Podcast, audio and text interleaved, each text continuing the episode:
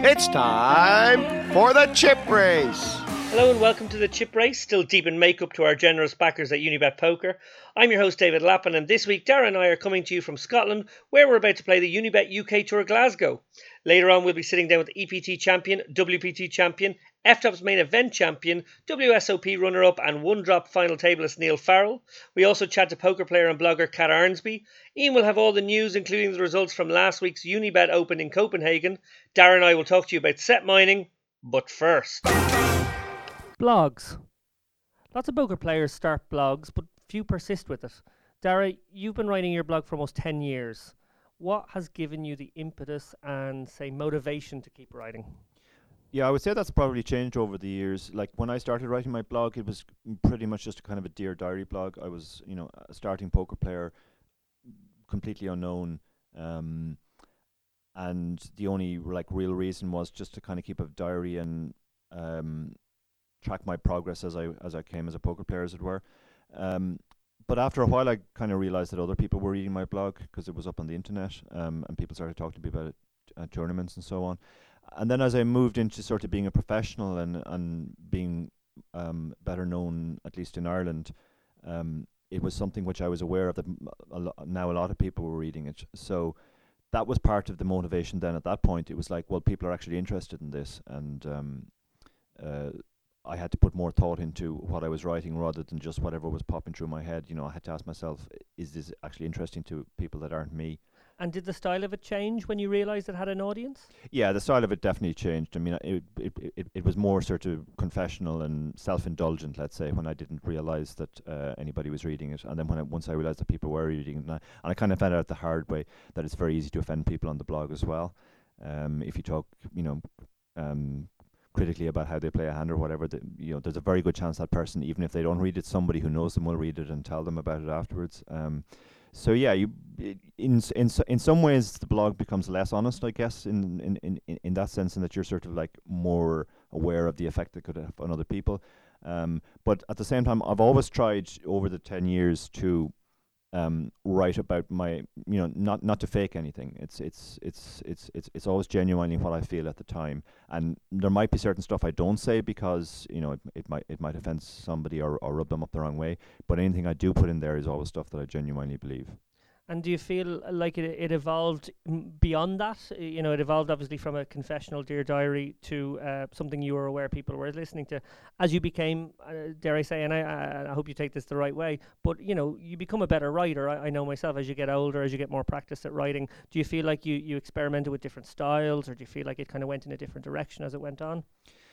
Yeah, I mean, st- style is something that I paid absolutely no uh, heed to at the start because, as I said, I, I did think it was just a diary. But then once people started reading it, um, maybe I thought a little bit more style. And then when people actually started commenting on the on the on the writing style itself, um, and you know, people would say, "Oh, I like this. I like the fact that you do this," or maybe I don't like the fact that you do that. And that, and you and you take all of that sort of constructive criticism on board, and that and that even perhaps subconsciously does affect your your writing style going forward it's never the case that I sit down and sort of like try to write a piece of art because I mean at the end of the day it's just a poker blog, um, and you know I tend to just write what comes out and then look at it afterwards and, and maybe make some changes and go well that piece doesn't really work or that piece needs it need, needs to be polished a bit more, um, but for the most part you know it's not like I'm trying to write a novel. I'm basically just r- writing a description of or an opinion. Um, like there are lots of different pieces these days. You know, sometimes you give your opinion on something. Sometimes it's just a trip report, and you're talking about the people that you met. Sometimes you're talking about hands. Um, uh, so there's a kind of a diversity of topics. And which of those do you seem you do you feel clicks most with an audience? Uh, I, I, imagine the personal pieces maybe ring truer for people, or or maybe the hand analysis is more what the poker guy wants. I think you have different audiences. I think I, th- I think almost every blog I've written, at least one person has come up and said it's one of their favorite blogs that I've ever done, and another person has come up and said they didn't like it. So I've kind of realized that there are different audiences out there. There are people who like the technical hand analysis, and, and but to be honest, they're probably in a minority. There are people who like the sort of colorful um, anecdotes. Or, but I, I'd say if there if there's one thing that probably more people are interested in, it's probably the opinion pieces. They tend to be the pieces that sort of strike home, particularly if if I'm expressing an opinion which is widely held but not widely expressed um, by say recreational players. Um, and then there are there have been pieces where I put in sort of personal stories uh, from before poker, and they do seem to s- strike a real chord with people. Um, people kind of come up and you know, they I think they enjoy the sort of personal confessional uh, thing, um, maybe more than you know.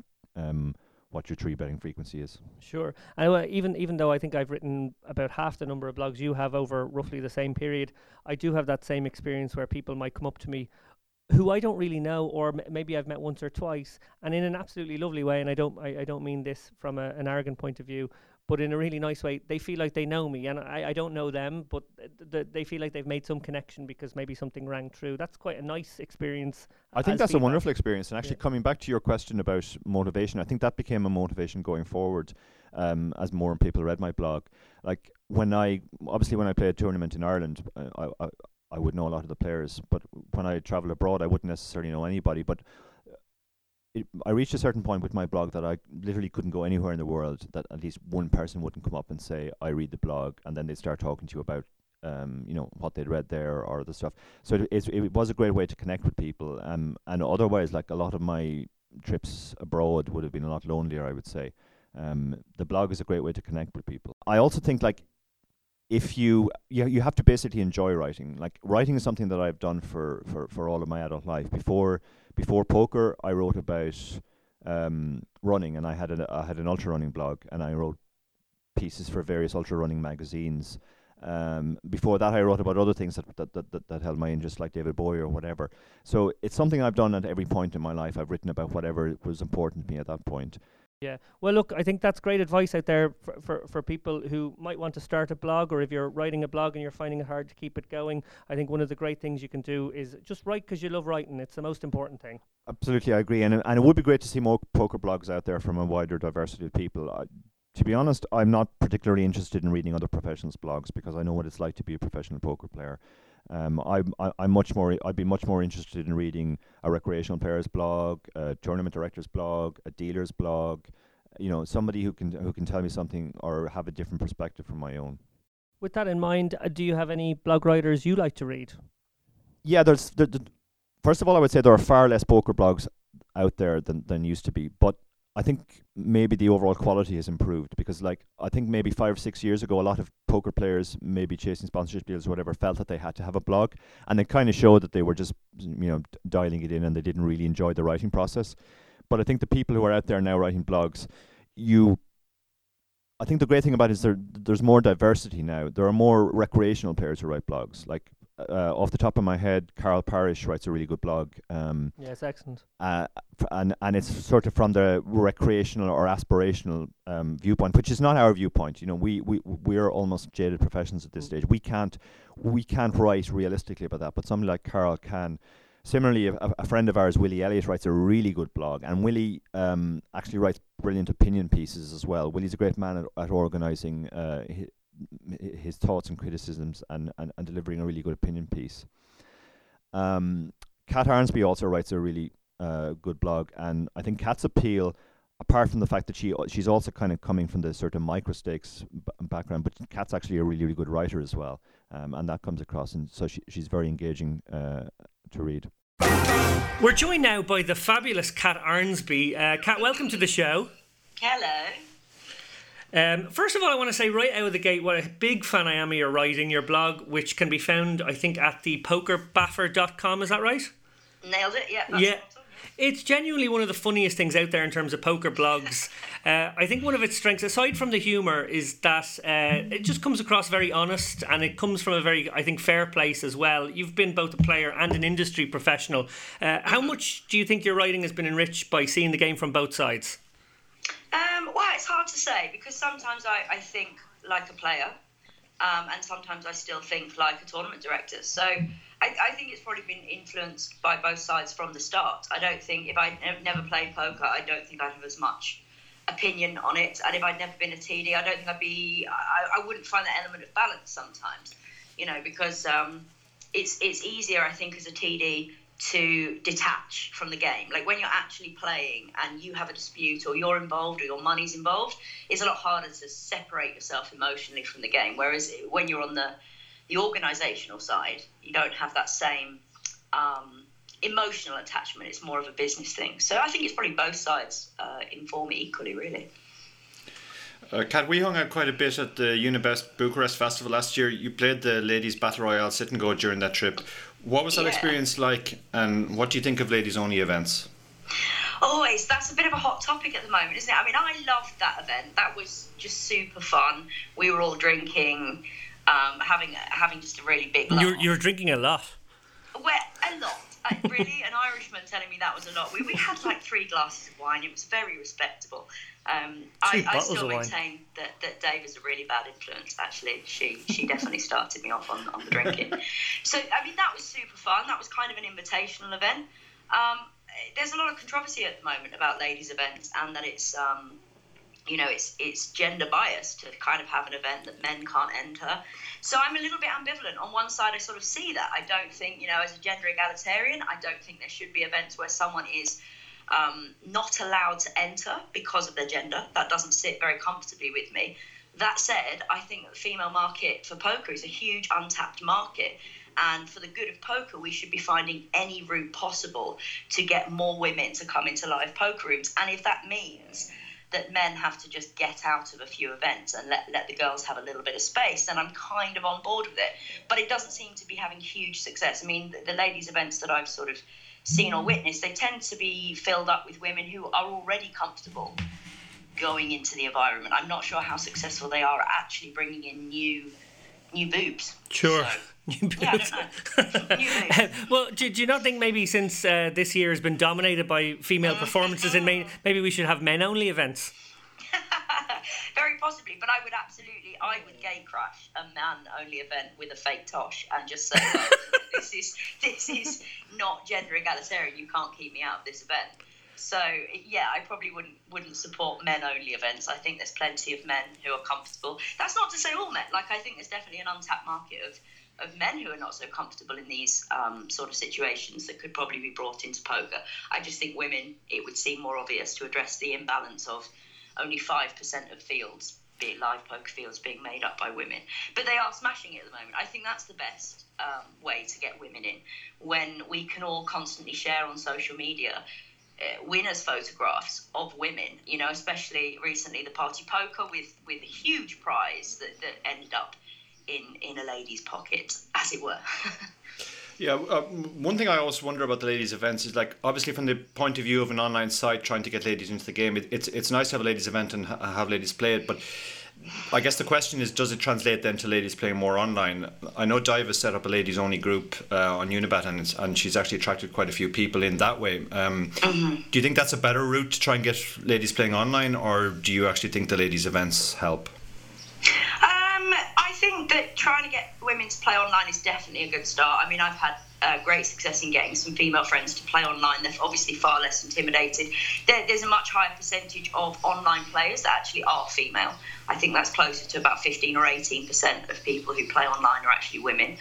Um, so I do think using the online tool is is definitely a good start. I think I think possibly as well. So online poker does tend to fit around lifestyle a little better. Like so often, women are the primary carers to infants, and uh, you, you can't really strap your baby on your back and go and play a poker tournament for 14 hours, two days in a row. But you can kind of stay at home in your pajamas and, and have the kids with you and miss a couple of hands online and, and make it work. So I think there's practical considerations aside from just, you know, I don't think it's all about women are terrified of male dominated environments. I think that's categorically proven incorrect. There's just a lot of different factors forming, Yeah, uh, th- making that- it harder. That's a really good point. Speaking as a, a now a, a bit of a house husband, and I, I'm certainly now with the new baby thinking about not travelling quite as much next year. I do think playing online is still something I can do. You know, okay, if I have to do a night feed, I might have to sit out a few hands, but I could still sort of you know flick in the, the three hour or four hour long MTTs. Yeah, anyone? Yeah, any- you can't really sort of take Hunter down to the, the casino and be be bottle feeding him at the table. And I mean, I suppose I, I would if they'd let me. yeah, there should be like a baby passport to casinos. I guess that would that would probably make life a bit easier if there was like a crash, you know, the same as in any. Oh, great environment. idea. You know, yeah. As as as as male poker players become house husbands like you, David, we might see changes. Exactly. Yeah, anyone who's watched David's uh, on Twitch knows that it's possible to uh, to combine online and Twitch and baby minding. Yeah, yeah, exactly. Hunter's going to be a star on Twitch soon. Brilliant. Well, when he starts just outplaying you, I think that will definitely rag in the followers. When at four years old, he's giving you mm. advice on dodgy three bets or yeah. whatever. well, we're working out nursery rhymes that feature all the Nash equilibrium tables and stuff at the moment. He's up to M of four. Brilliant. um, you were talking about hot topics in poker. Another hot topic which you you, you never uh, shy away from uh, in your blog, your most recent one, I think it is as well, is. Um, how poker is, I suppose, marketed to people and Poker Night in America, obviously one of the big shows these days. Um, they did put on a cash game there a few weeks back with Brandon Cantu and Salman Ponte, or hashtag King as he was known. You certainly didn't shy away from, you know, putting your two cents there. yes, I have to be careful what words I use on your esteemed uh, podcast here. But yeah, I mean, it just, it, I, I found the whole thing horrifying. I really did. I watched. I didn't even watch the entire stream because I just couldn't. Um, and I, I find that whole approach very. It makes me nervous. So one of the things I sort of identified in the blog that when this kind of style of television, you know, this, this cheap to produce car crash or reality TV approach of just getting people in front of a camera and allowing them to be make, make a spectacle of themselves that that format of television was born of desperation. It was the networks being desperate because their writers were on strike. That's right. And how can we keep making money without these skilled people to produce quality content? And they found a loophole. And it makes me nervous that the poker television has to go that way. Yeah, Dara I. Desperate. Yeah, no, I totally agree. Dara and I interviewed uh, Todd Anderson there in our very first show of this season, mm-hmm. and uh, and Dara made the point to him as well of that how uncomfortable he was with the way the show had been presented with the uh, the grudge match, if you like, between Kate Hall and Mike Dentale. And Todd sort of assured us in that show that that was the kind of content he wasn't keen on personally. Yet here we go again. Another show has come out that has absolutely gone for that gutter end of the market. Yeah, I, like I personally feel there's a kind of survivor bias uh, the, the way a lot of people look at the way poker's marketed. They think back to the early days when it was all like loudmouths uh, arguing with each other and basically being douchebags, and that that was entertaining TV, and that's what made poker. But but then they don't necessarily see the the, the, the effect that that might have had on the people who are not playing poker. You know, there's far more people who don't play poker, and particularly the gender uh, imbalance. That could that could be down to like women looking at this, going like, okay, this is just a bunch of douchebags being horrible to each other. Why would we yeah. want to get involved? Absolutely. I mean, I think the two, the, the, the, main point for me about it in the past was also the poker wasn't great. So there was a lot of gamble. And, and what these characters would kind of flare up at each other about was actual activity with the cards. You know, there'd be some crazy call with top pair, and some guy would have a set. And, and these days, the money wouldn't go in now. People are too GTO, they're too much thinking of ranges, the hands will get passed. So to create the drama, it now has to come from this personal level. So we're getting. Yeah bite, bite backs to oh you lent me money i lent you money you owe me money. Your wife's a insert horrible obscenity. You know i mean this this is not how it was 10 12 years ago. These guys did flare up at each other but it all seems to be focused around poker you know, it was you're a terrible player, not your wife's a whore. You, you can't. that, that is not cool. You know. It's not cool at all. No, it like it absolutely isn't. Um, Kat, in numerous blogs over the years, you've espoused the virtues of card rooms that have a kind of a fun, low stakes sort of philosophy. Mm. Um, you now work for Redbet, a company which is definitely oriented towards the same belief system. Did you find them, or did they find you? Um, and you know, it's hard to say because I actually I have worked for them now for coming up 15 months. Um, the first year was as freelancer. They were they were part of my sort of freelance writing roster. Did a bit of social media for them, a little bit of presenting. Uh, went to their events, and I just really liked the brand. Like I initially took the work because when you're writing freelance, like I will write about anything. You know, they they say write what you know. I say Wikipedia it and blag it, frankly. but, you know, but uh, I took I, I, took anything back then, and I just happened to really like them as a company. You know, they paid me on time. They were always clear about what they wanted. I enjoyed going to their live games. So when the role came up, it seemed like a comfortable a comfortable segue. Well, speaking of their live games, I believe they have one coming up. It's just around the corner. Yes, we do. We we are doing um, six events over the next 12 months um, at the Dragonara Casino in Malta, um, which is one of my favourites because of the aspect. I mean, you were with us a few weeks ago and, and you saw the card room. I mean, it's like nothing else. Um, I'm really looking. It's not like a card room. It's like a uh, you know fancy hotel room looking out over the ocean. Yeah, it's a really cool kind of holiday place, and I think it's a place that's really conducive to poker with the non-serious environment. I mean, it's really hard to feel very serious about poker when you're sitting uh, basically on a balcony with the sun streaming in and the roof open um, and, and, yeah, I thought that might change change the environment a little bit. You know, it's, it's only a 200 euro game. I'm looking to do a few satellites when our online uh, site comes up. I'm looking to do a few satellites for players from the UK because guys who are playing in the UK regularly, they haven't seen a card room like that. So it was more about the venue for me than the game. You know, the poker should just kind of be there. Let's get somewhere that's fun to drink and there's space to hang out on the balcony, and you can even get a bit pissed and go down to the beach halfway through the game. So um, you know. absolutely, and and there were two really good features to that tournament. I really enjoyed it. Uh, the, the the last one you organised there was one you did a, a, double chance sort of format. So again, for a recreational player, they did they could hedge a bit. They could just like play half their stack for the first few hours and make sure they didn't bust immediately, which I think is a nice feature. Um, and then the second one was that it was almost like too well structured in my view. Like it was like you, you gave people as good a structure as you would find in a 500 event or even a 1K event sometimes. Mm-hmm. Yeah, and that's that's the ideal because I, I've long been in the corner that just because people only play poker for low stakes. Um, doesn't mean they they're not really serious about enjoying the game in its its best format.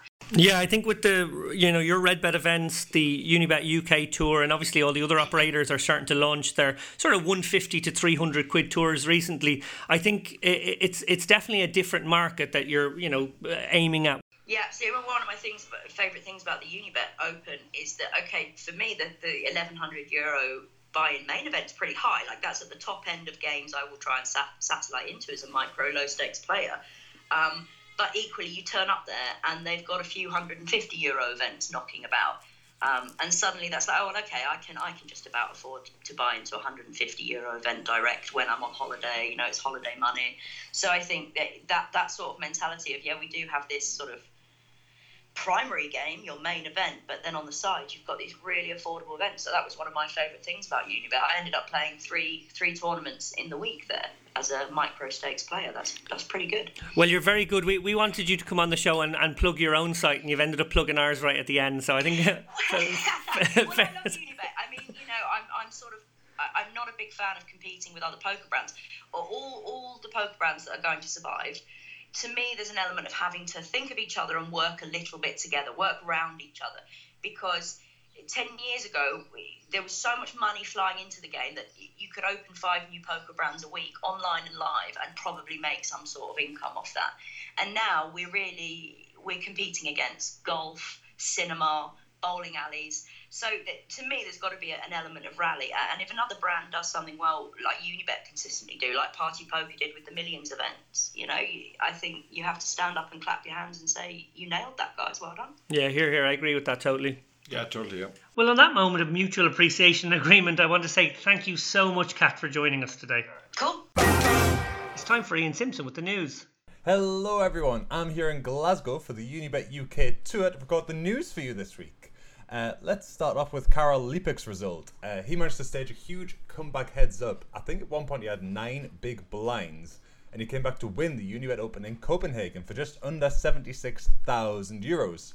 Uh, Sigurd Carlson bagged second place in that event for 49,000 euros, while former Unibet Open champ Peter Harks managed a third place finish for 34,000 euros. I'd like to make a special note of a great performance from Monica Vaca, who I thought might just be the first female Unibet Open champion, but unfortunately the deck wasn't kind. Uh, it saw her kings run into aces to cripple her stack. She did manage a seventh place finish, but almost 12,000 euros. The PokerStars Championship in Sochi had a guaranteed prize pool of 150 million rubles, or 2.6 million dollars. Now, this required 500 players to meet, but only 387 players entered. Uh, these players would have been happy to see an overlay of half a million dollars. Uh, I still don't think it would have been worth playing if they still made those unfortunate 387 players play 10 handed, though.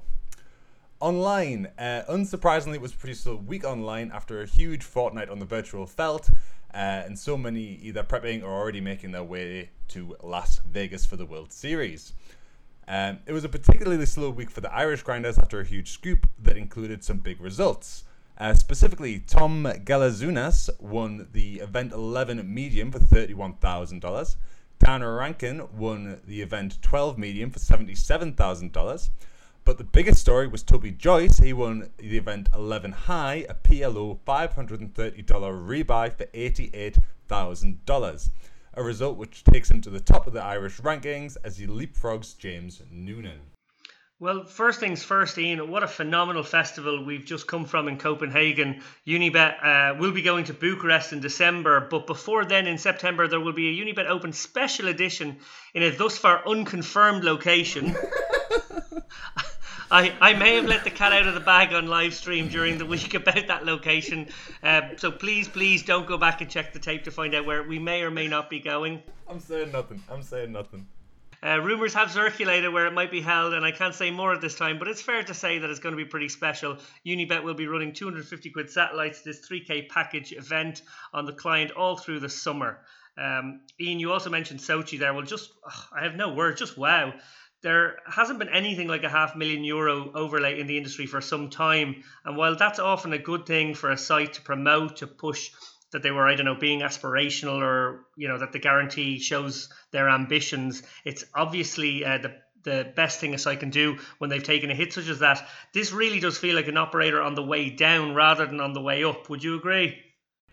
Uh, yes. Short answer. Uh, half a million overlay. Like that it's just it's just crazy. You made a joke about ten-handed poker, and obviously, poker stars have implemented some changes over the last few years, which have not been popular. Certainly, seems now that people are voting with their feet. You mentioned uh, at the top that we're gearing up for a Unibet UK Tour Glasgow event. Uh, I'm really looking forward to that one. I've actually never played poker in Glasgow before. Uh, do you have any uh, I don't know highlights of Glasgow? You must you must be familiar with the city. You, you live not too far away. Uh, I'm not familiar with the city actually. I've been there once for a concert, but it was literally to the event and then back, so I didn't see any of the city. So I'm looking forward to exploring somewhere new. Yeah, we'll have to go deep fry something while we're there. Yeah, that is the tradition, right? Mars bars, right? This week in Strategy Corner, I wanted to talk a little bit about set mining. Now, when I started out in poker, probably 2007, uh, set mining was a big part of your overall game plan because people played such tight ranges. And generally, when you called, say, maybe 100 big blinds deep, 50 big blinds deep, even, you were likely to stack a guy if he opened in early position because he was probably opening a super premium range in that spot. Uh, these days, people are much more balanced with their opening ranges. They much more understand how wide they need to be. And I think, you know, set mining as an idea has sort of gone out of fashion. Uh, it's fair to say people will routinely fold small pairs in early position now. They won't call with small to medium pairs in late position uh, to you know, even an early enough position opener, particularly if he's a loose guy, because if he's a loose guy, he's probably going to play super balanced post flop and not necessarily spew off all those chips uh, when he doesn't flop an awful lot. So I guess I have Dara here with me, and I want to just run through almost like a checklist of when it's good to set mine and what are the good set mining situations. Yeah, if we think about what we're what we're looking for in in a good set mining situation, um, we need implied odds, which means we need to win more than is in the pot currently. If, if we hit our set and we just win what's in the pot, it's not going to be enough because we're only going to hit our set um, fifteen percent of the time. So we need a, a a pretty good payoff when when we do hit it. So we need more money. Um, so if you think about the types of players you want to be up, I mean, pretty much the ideal situation is if somebody with a strong range, uh, somebody say a very tight player in early position who only opens big cards and big pairs, uh, they open.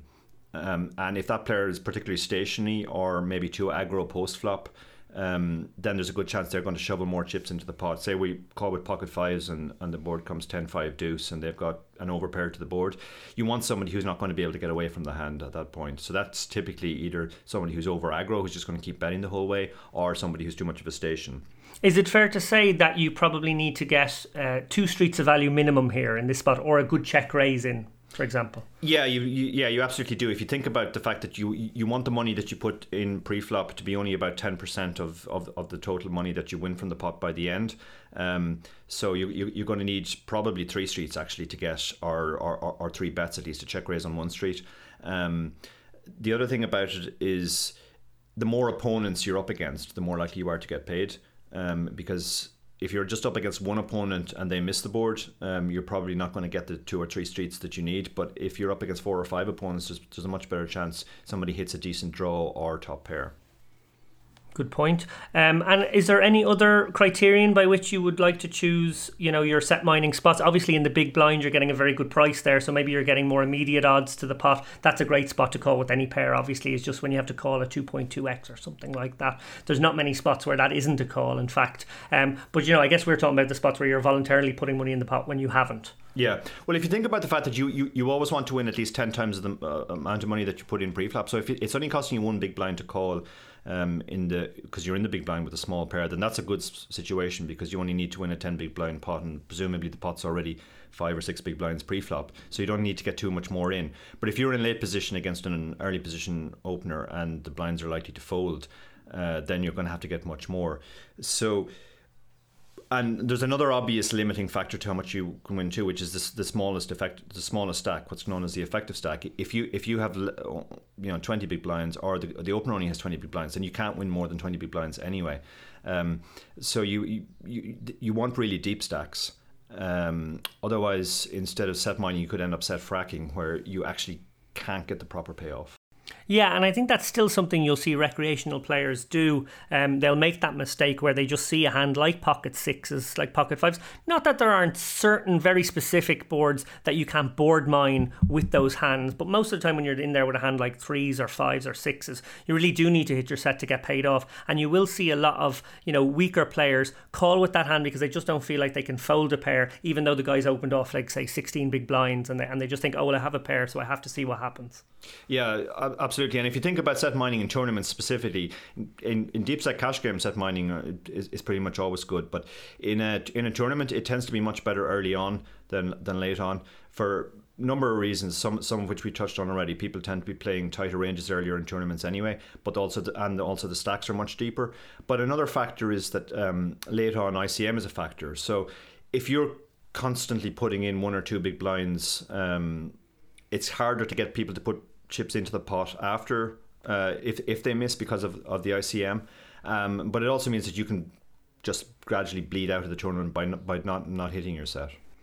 Yeah, really good points there, Dara. I think it's still obviously uh, a situation in poker that comes up from time to time where you do get those perfect set mining spots. Um, maybe you open and a guy three bets and you know he's a tight player and you're playing 200 deep and you think this is great. He's probably got aces or kings. If I do hit my seven with my pocket sevens, I might get the lot.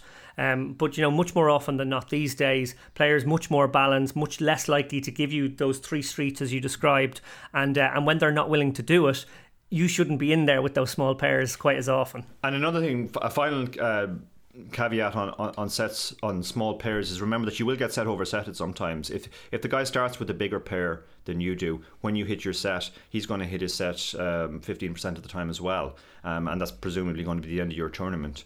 Uh, that that's a much bigger factor in PLO. I mean, I think most uh, good PLO players know that you don't play you know double paired hands where the two pairs are are, are small because uh, you're just asking for trouble. You're asking to be set. You're, you're asking to be set oversetted. Yeah. We are joined now by uh, probably one of the best players in all of Great Britain. Uh, almost 3.5 million in live winnings, 2.75 in online winnings, 17th on the GPI currently. Niall Farrell of Scotland. Welcome to the show. Thanks very much. Thanks for having me, guys. Uh, I want to say first and foremost, uh, just in case any of our listeners are not uh, aware, because maybe they won't have seen the Twitter storm I've created, but uh, Niall did big time us for at least an hour today before he showed up. Uh, he's, he's, claiming he was on the piss last night and, and just slept it out. I'm not sure. Maybe he fancied it was going to be a hostile interview, was trying to dodge us. Yeah, I mean, I was going for my kind of Theresa May thing where I just don't take questions, but you know, you guys got me in the end, so. Um, first of all, congratulations! I saw on Facebook recently that you just bought yourself a house. That's right. Yeah, just uh, back in my my hometown of Dumfries, so pretty happy at that. Quite exciting. Do you not worry though, Niall, that a decision such as that really badly hurts your personal brand as a lovable, carefree Scottish maniac? Yeah, that was like one of the main the main like negatives against buying a house. The other thing is I can't actually gamble bits of the house, so, so like there was a couple of like definitely like big marks in the con category. Maybe you could maybe maybe you could stick like your conservatory on the table at some point or like the garage. Yeah, I mean I think it's like you know eventually. I mean I think it doesn't count as being grown up if you eventually put the house in a pot. So, so you know, it's, it kind of swings and roundabouts on that. I think. It seems like that's the new bankroll measure in poker now, like how many houses somebody has bought or sold. Or um, I, I, I think I remember Neil Channing telling me about some uh, famous uh, UK player who I won't name, but he said that he had his uh, his bankroll in van form at one stage, and as he as, as he ran through money at the poker table, he'd sell another van. Um, but but it does seem now it's moved on to houses. Everybody's talking about how many houses they bought. Um, so it's like, is this is this the first of many houses, or is this is this just like the only house you're ever going to buy? I don't know. Like, I think this like actually I got quite a nice one. It was like it's too big for for just me, but the idea is it was like it's pretty near to family. It's literally just around the corner from my sister's house. Um, so it's like the times that I'm home, it's like good to be near family and stuff because I'm not really. I mean, I travel a lot to play poker, obviously. Um, it's like the risk of uh, further damaging my street cred. Like I actually, it's like the second house I bought. I actually bought my mum's house like six months ago.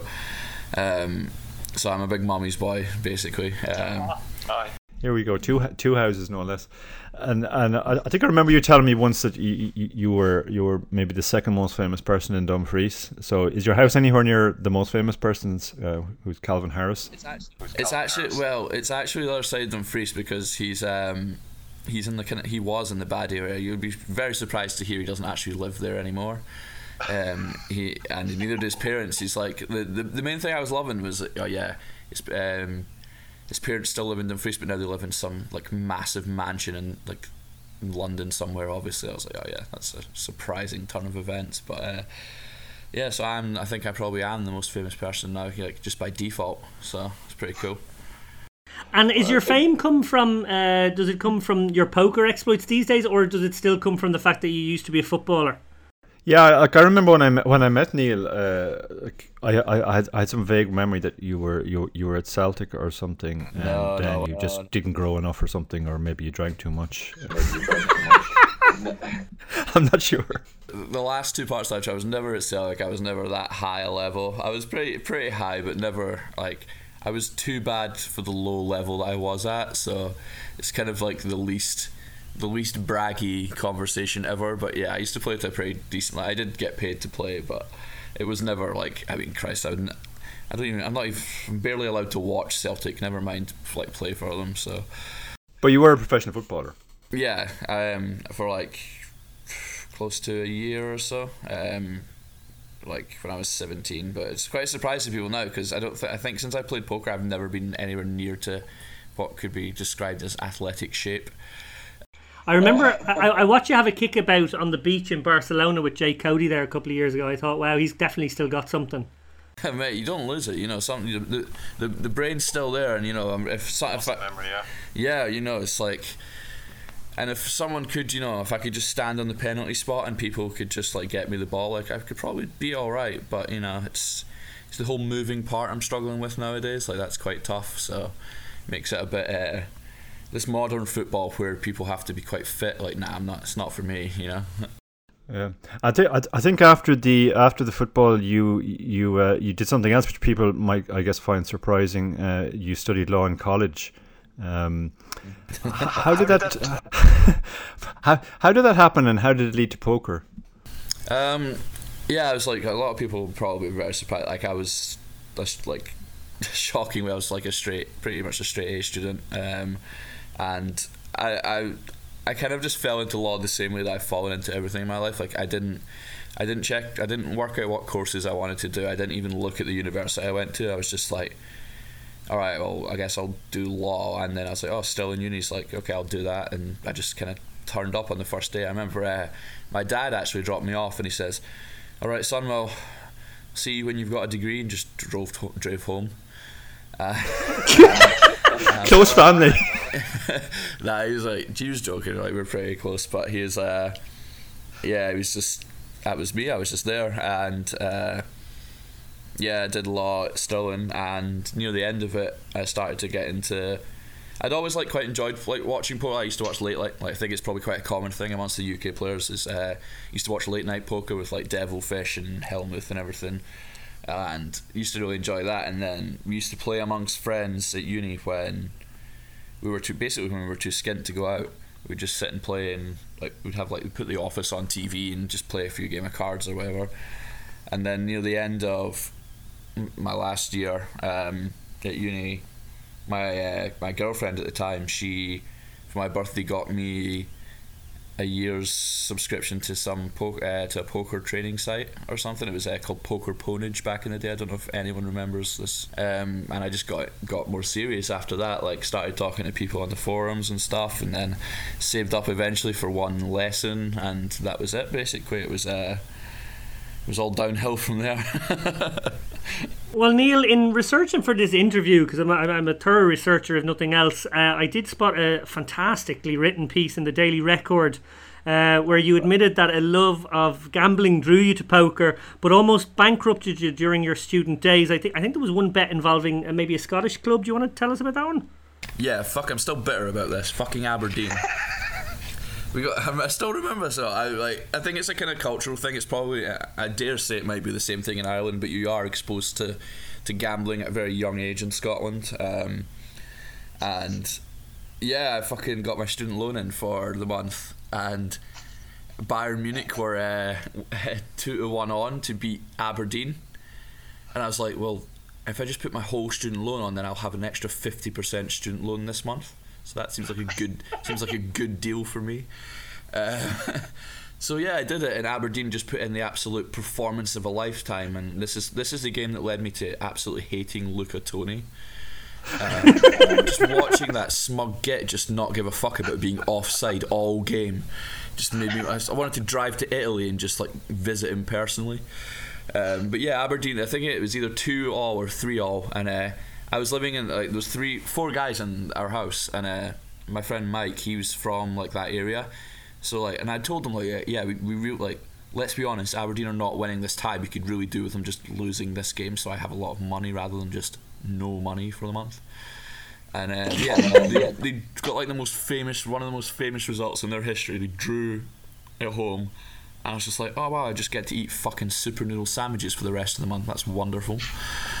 and uh, and uh, yeah, and he was just celebrating. I was like, there's no point. They just lost six 0 in fucking Germany the next week or whatever. I was like, obviously, like, just couldn't. I was just so so tilted. I just couldn't couldn't breathe on this situation at all. But uh, if anything, it, it taught me a lesson, and I didn't gamble again until you know I had money next month. So. Yeah, uh, your live results are pretty modest until April 2012, and then in the space of six days, you won an Irish Open side event for 33k, and you were third in UK IPT Nottingham High Roller for 21k. How significant were those two results to you at the time? Um, in term, like they were significant. It was like the first time I'd actually won money playing live, but uh, I was pretty lucky that the week before the Irish Open, I actually won FTOPS main event for like quarter mil, which was like pretty handy, obviously. But uh, it was like, in terms of like, I think every online player goes through this like, well, they used to anyway. Maybe not so much now, but they used to like even people like the gr- absolute online greats like Moorman and stuff like there used to be a thing about yeah it's like just stick to online mate you can't win live and uh, that's basically how it used to be like I've just played a year where I was just you you have this thing you want to sit down and play every pot live and you just I was just out of every tournament just so fast um, so like actually winning a live tournament and then going deep in the next one it's like okay maybe this live thing might be kind of might be turning a corner here where I can actually win some money at it but uh, yeah, it was pretty pretty good. And like, did you feel that you had to readjust to playing live? That you were you were maybe playing too many hands or whatever, or was it just variance? No, it was definitely the first one. Like I think at the time I was saying it was variance, but I was just playing really shit. Like it's like you, you, you I would play in like a different way from like you'd sit down at a live tournament and you'd be like, oh wow, like king three off in the cutoff, better raise, and you just never do that online. But some for some Yeah. reason you would when you're live, you're like, oh fuck, I haven't played a hand in like eight minutes, better play one. Like, and it's just just playing really like poorly. Like, and I'm I'm pretty fortunate now that like. Actually, pref- I think I'm probably better at live poker now than I am at online poker, because you know, getting old and stuff. It was a UK IPT Isle of Man in I think was it 2013. We met for the first time at a in the cup. I think we played, and you pretty much like I I- don't want to. Uh, well, maybe this gives you back some of your street cred, but you played the entire day one locked. And uh, and bossed everyone around. You ended up the, finishing the day with the uh, the biggest stack, and then just decided not to. A bit, bit like this morning, actually, just decided not to show up for day two for about an hour. Yeah, that was uh, that was actually yeah that that was pretty accurate. I got I, I was really drunk and. Uh, and then I was really hungover on day two. But then the only way to not be hungover was to drink more. So unfortunately, like we got to the final table and it was like I don't know if you know like Dominic Morley and Richie P and uh, Ricky uh, Glaswegian Ricky as well. So like the final table was just full of like people that I'd quite happily drink in the pub with. So it was like we all just started drinking, and it was just such a fun like final table. Yeah, I think that was actually the same uh, UKIPT that I played with you for the first time, probably as well live um, in the main event. I remember that actually. Yeah, I do because I, yeah. I just I remember messaging you going, I didn't know that was you. Like I was just, like I just was uh, I was doing I was doing a lot of my let's try and you know make this older gentleman fold a hand. and then afterwards it was like, oh, that's Dar. I was like, oh fuck, I wish I had like, I wish I had those hands back, you know. yeah. Well, look, the, the one thing that is going to become a common theme throughout the rest of this interview is that you you are and you have been just so ridiculously consistent. There's been no, I, I don't think there's been a single dry spell. In uh, in 2013, you went out to the World Series, cashed five times, including uh, second in event 44 for 366k that's a pretty that was a pretty sexy result. Yeah, it was good. Although I mean, it's I still don't have a bracelet, and I had the guy. I had like such a ma- I did. I started that heads up with an eleven to one chip lead, and oh I had I had that guy in night there. Eight times all in for the bracelet, and he just won all eight times. So I was like, "Can this be what's happening?" Um, he was actually nice. He's a super nice guy, a good player as well. And then he ended up winning that one. But I was just like, I just couldn't believe that I hadn't won. Like I was like, obviously I was super happy with the score and stuff, but I was like, I didn't I didn't chop either, and I didn't. I mean, at that point, my role was such that I should have been chopping, but I was like. I'd all like it was one of those where I'd like eleven to one heads up. I was like I'd already mentally won first prize, which is quite dangerous. So I didn't want to chop, and then it was like fuck, yeah, I just got beat. But yeah, and I was I was that was like a pretty big score for me at the time. Um, I, I can't remember what year it was, but it, but I remember uh, railing a, an FTOPS final table as well, because um, actually my friend um, Espen Sorley Shawshank was uh, was on that final table. Um, oh yeah. And, and, and you were there as well. Yeah, it, it was that Sunday when um, Espen had that amazing. I think he chopped the FTOPS and the Sunday Million on the same day. Um, like when you think back to your big uh, online final tables, do you have the same kind of strong memories about them as the live events?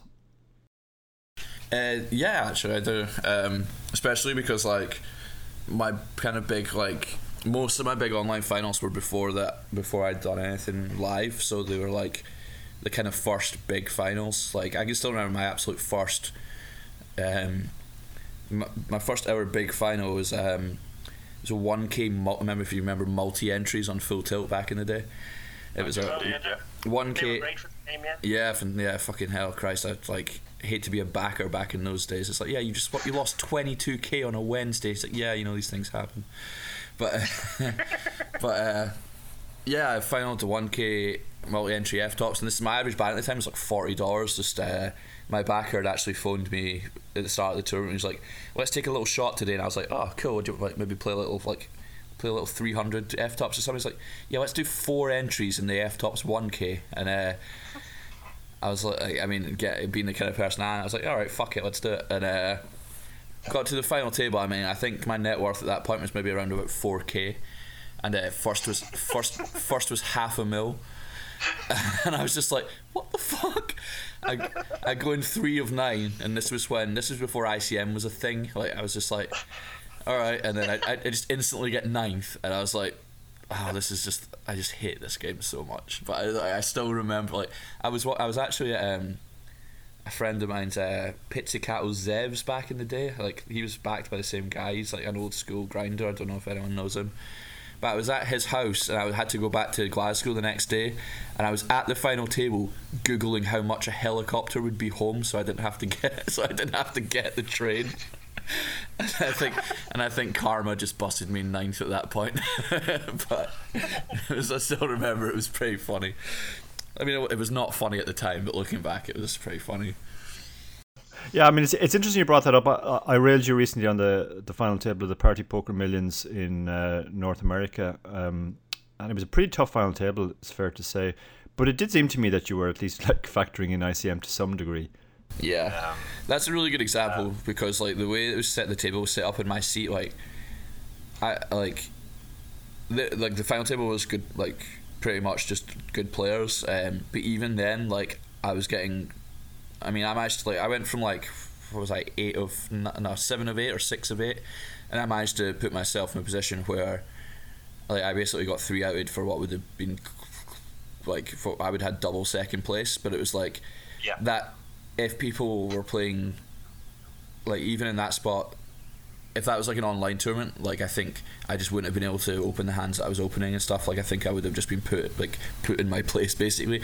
But like the fact like in my seat and being six of eight, like I should have had to have got like really lucky to be able to have a shot at that, and that just kind of wasn't the case at all. And I think it's a good example of like people don't play like as aggressively at big finals as they should. So it's quite an, that's quite an interesting like example actually. I think of that. And you mentioned your you mentioned getting three out of there. Your your your exit was pretty brutal um, because uh, I, I can't remember the exact details, but basically you had been limping from the small blind quite a lot into into the chip leaders big blind, um, maybe a, maybe your entire range, and you limped with kings uh, as you should obviously if you're limping all the all the weekends. And then I think he just he just ripped for how, how many bigs effective was it? Forty for really that much. Okay, with yep. with with Ace Jack, and obviously you snap with the Kings. Um, and I think if you he, he went on to win the tournament. Obviously, I think if you if you had held, you you were you were going on to win the tournament.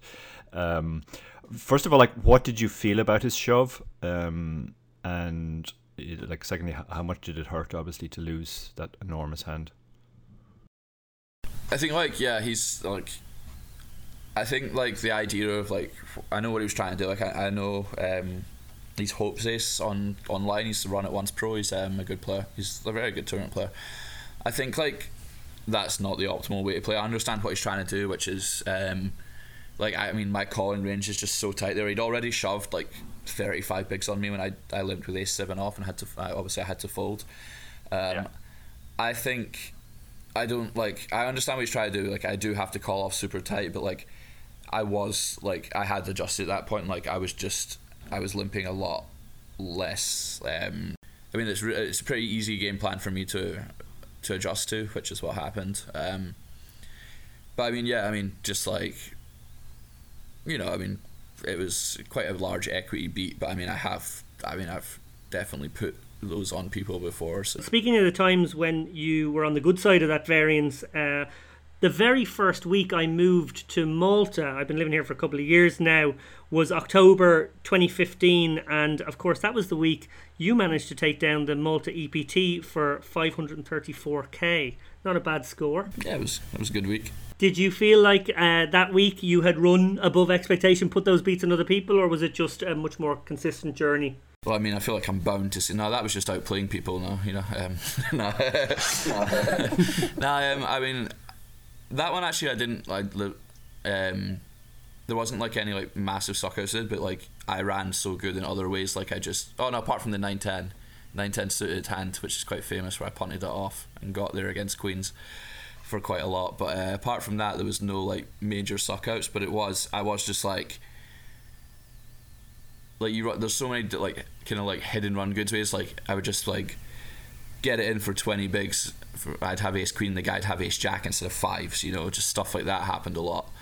Where you would be normally just like you could easily be flipping or beat, but you just had the guy pipped and stuff. So you had I had that happen a lot. And, uh, and I think like overall, apart from that nine ten suited hand where I got way out of land, I, I, was like really happy, really happy with how I played. And the final table in particular, like I had a game plan, and it helped that I mean I did get a lot of good cards at the final table, which makes it a lot easier. But uh, like I think like the final table I played really well. Um, so I was pretty proud of that, even though like obviously to win. Like, I mean, I think it's like it's hard to say, like to win any tournament. Like the nature of winning a tournament is you must have you must have been lucky because you can't win a sure. tournament without being lucky. Yeah, um, but but then again, as I said earlier, the consistency spe- speaks for itself. And if I'm to run through just a, a, handful of your other results, April 2016, second in FPS Monte Carlo for 128 grand. June 2016, second in WSOP Shootout for 163 grand. July 2016, eighth in the one drop. That was a huge one. That's probably the biggest buy-in you've played. Uh, for 486k, and I think you were a bit handcuffed on that one, and then you eventually had tens and you ran tens into a bigger hand or something. Yeah, it was like uh, uh, that one drop final table was hilarious because it was like even to this day I think it's like a hierarchy of sun runners.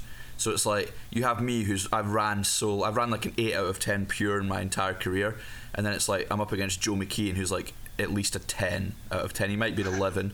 So it's like it is fitting that like I have I have tens and he's like yeah I've got queens, and then you've got Fedor who wins who's like not not content with being the best tournament player in the world. He's also just the one that runs the best as well, which isn't really fair for anyone else. So it's like pretty tough combination to beat. You know, just the luckiest and best player, um, who then just wins it all. And not only that, not only that, his fucking horse. Um, it was all in as a flip to bust before me as well, and just rivers an ace. So like his horse finishes third as well. So he just won like seventy five percent of the prize pool himself. It's like oh, pretty pretty nice few days for you, mate. But uh, but uh, yeah, it was actually like look like it was pretty funny the way it worked. But yeah, that was actually really fun. And um, I'm actually I'm going to play it again this year. Um, I was kind of on the fence because I've put a lot of money into the houses and and uh, it's at the very start of the series this year. They've moved it because normally is it a milli one this year or is it 100k? 100k, yeah. I don't know. I mean, I would try and play the milli, I think, but it's going to be like just the the world record for the smallest piece someone has of themselves would be in danger of being broken. Before we go, Niall, I want to ask you: you won the WPT Punta Cana Caribbean tournament for 335 grand there uh, about a year ago, or maybe less uh, which made you, of course, a two tour champion. Uh, making maybe it all the more bitter that you lost that heads up because you would be one of the uh, the few triple crown winners out there. How big a feather in your cap was it to kind of bink something on a second tour? Um, it was really good for me because I, I, I have I have got designs on the triple crown like that is something I'm going for. Um, and I mean I'll, I'll, I'll put it on record right now that I will do it this year. Um, I, I will win a bracelet in Vegas this year. Um, the main one is, to be honest, is because the World Series of Europe's in Rozvadov, and I just don't want to go back to Rozvadov. don't please don't send me back. so the poker room is fantastic. Don't get me wrong; it's great if you just want yeah. to play poker, but it's not. As you probably have noticed, I, I kind of enjoy eh, eh, you know extracurricular activities a bit more than the poker normally. So yeah, I remember hanging out with you actually with WSOP Europe when I was in Berlin, and, and I think it's fair to say Berlin is one of the nicer places to. yeah, God, I, I love that city. It's so good, such a great city. Yeah. But um, yeah, no, like yeah. I've, I've some, yeah. I've some very happy memories, from then I, I, I think I actually won a drinking contest against you somehow. Yeah, you did actually. I couldn't understand how that happened. Like I still. Yeah, nobody nobody believes this story. Literally nobody, because I, I I I'm shit at drinking, and everybody just assumes that you're really really good at drinking. Yeah, I mean, I, are you saying he's not really good at drinking? Yeah, I mean, I am quite good at drinking as well. I don't understand how that did. It, I, I don't. I, I really. I remember that actually. Yeah, I was like. Yeah, that was a very strange day. Just an off day, maybe. Before we let you go, Niall, uh, I just I just wanted to uh, recap on one thing. When you did the Scottish Poker podcast back in 2015, our good pal Willie Elliott kindly pointed out that you were two and a half million behind David Vamplew on the Hendon Mob uh, Scotland uh, charts. That gap is now just 400k. Will Vampy be getting it up him in 2017 to borrow some Scottish parlance?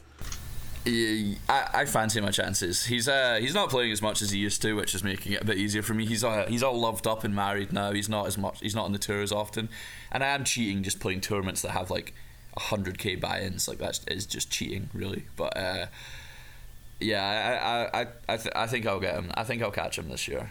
Like he's not he unless he like he could he'll be out, I think he'll be out for the series and he tends to do very well at the series so that might be a little spanner in the works but um, if I was a gambling man I would uh, bet on bet on it, me having it by this time next year at least. Well, there you have it. The man who thought Aberdeen would get hammered by uh, Bayern Munich says that you know you should put some money on him to overtake Vampy this year. get the student loan on it. Listen, thank you so much, Niall. Really, really good fun having you on the show. Uh, we really appreciate it. Yeah, no problem, guys. Thanks very much. It was a lot of fun. Definitely worth the wait. Playing us out tonight is a track from Scottish Poker Pro slash DJ Robbie Bull, aka Robbie Toro. From his album Sketchy Samples. Enjoy. Alright, I'll, I'll get straight to the point. I found marijuana in the house. And while I never thought of myself as the type of father who'd have to drug test his kids, I'm willing to do just that if that's what it takes to find out who brought a joint into this house.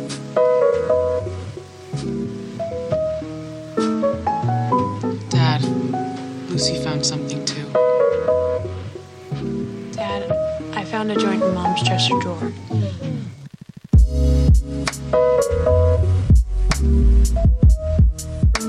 again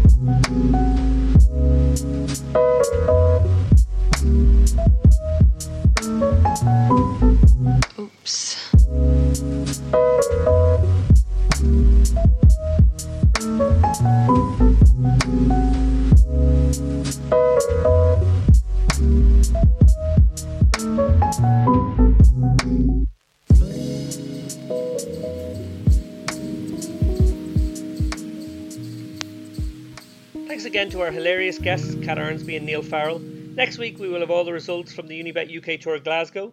We'll also turn our attention to the upcoming World Series of Poker with an interview with WSOP reporter Tatiana Pasalic and a follow up chat with WSOP star Kevin Mathers.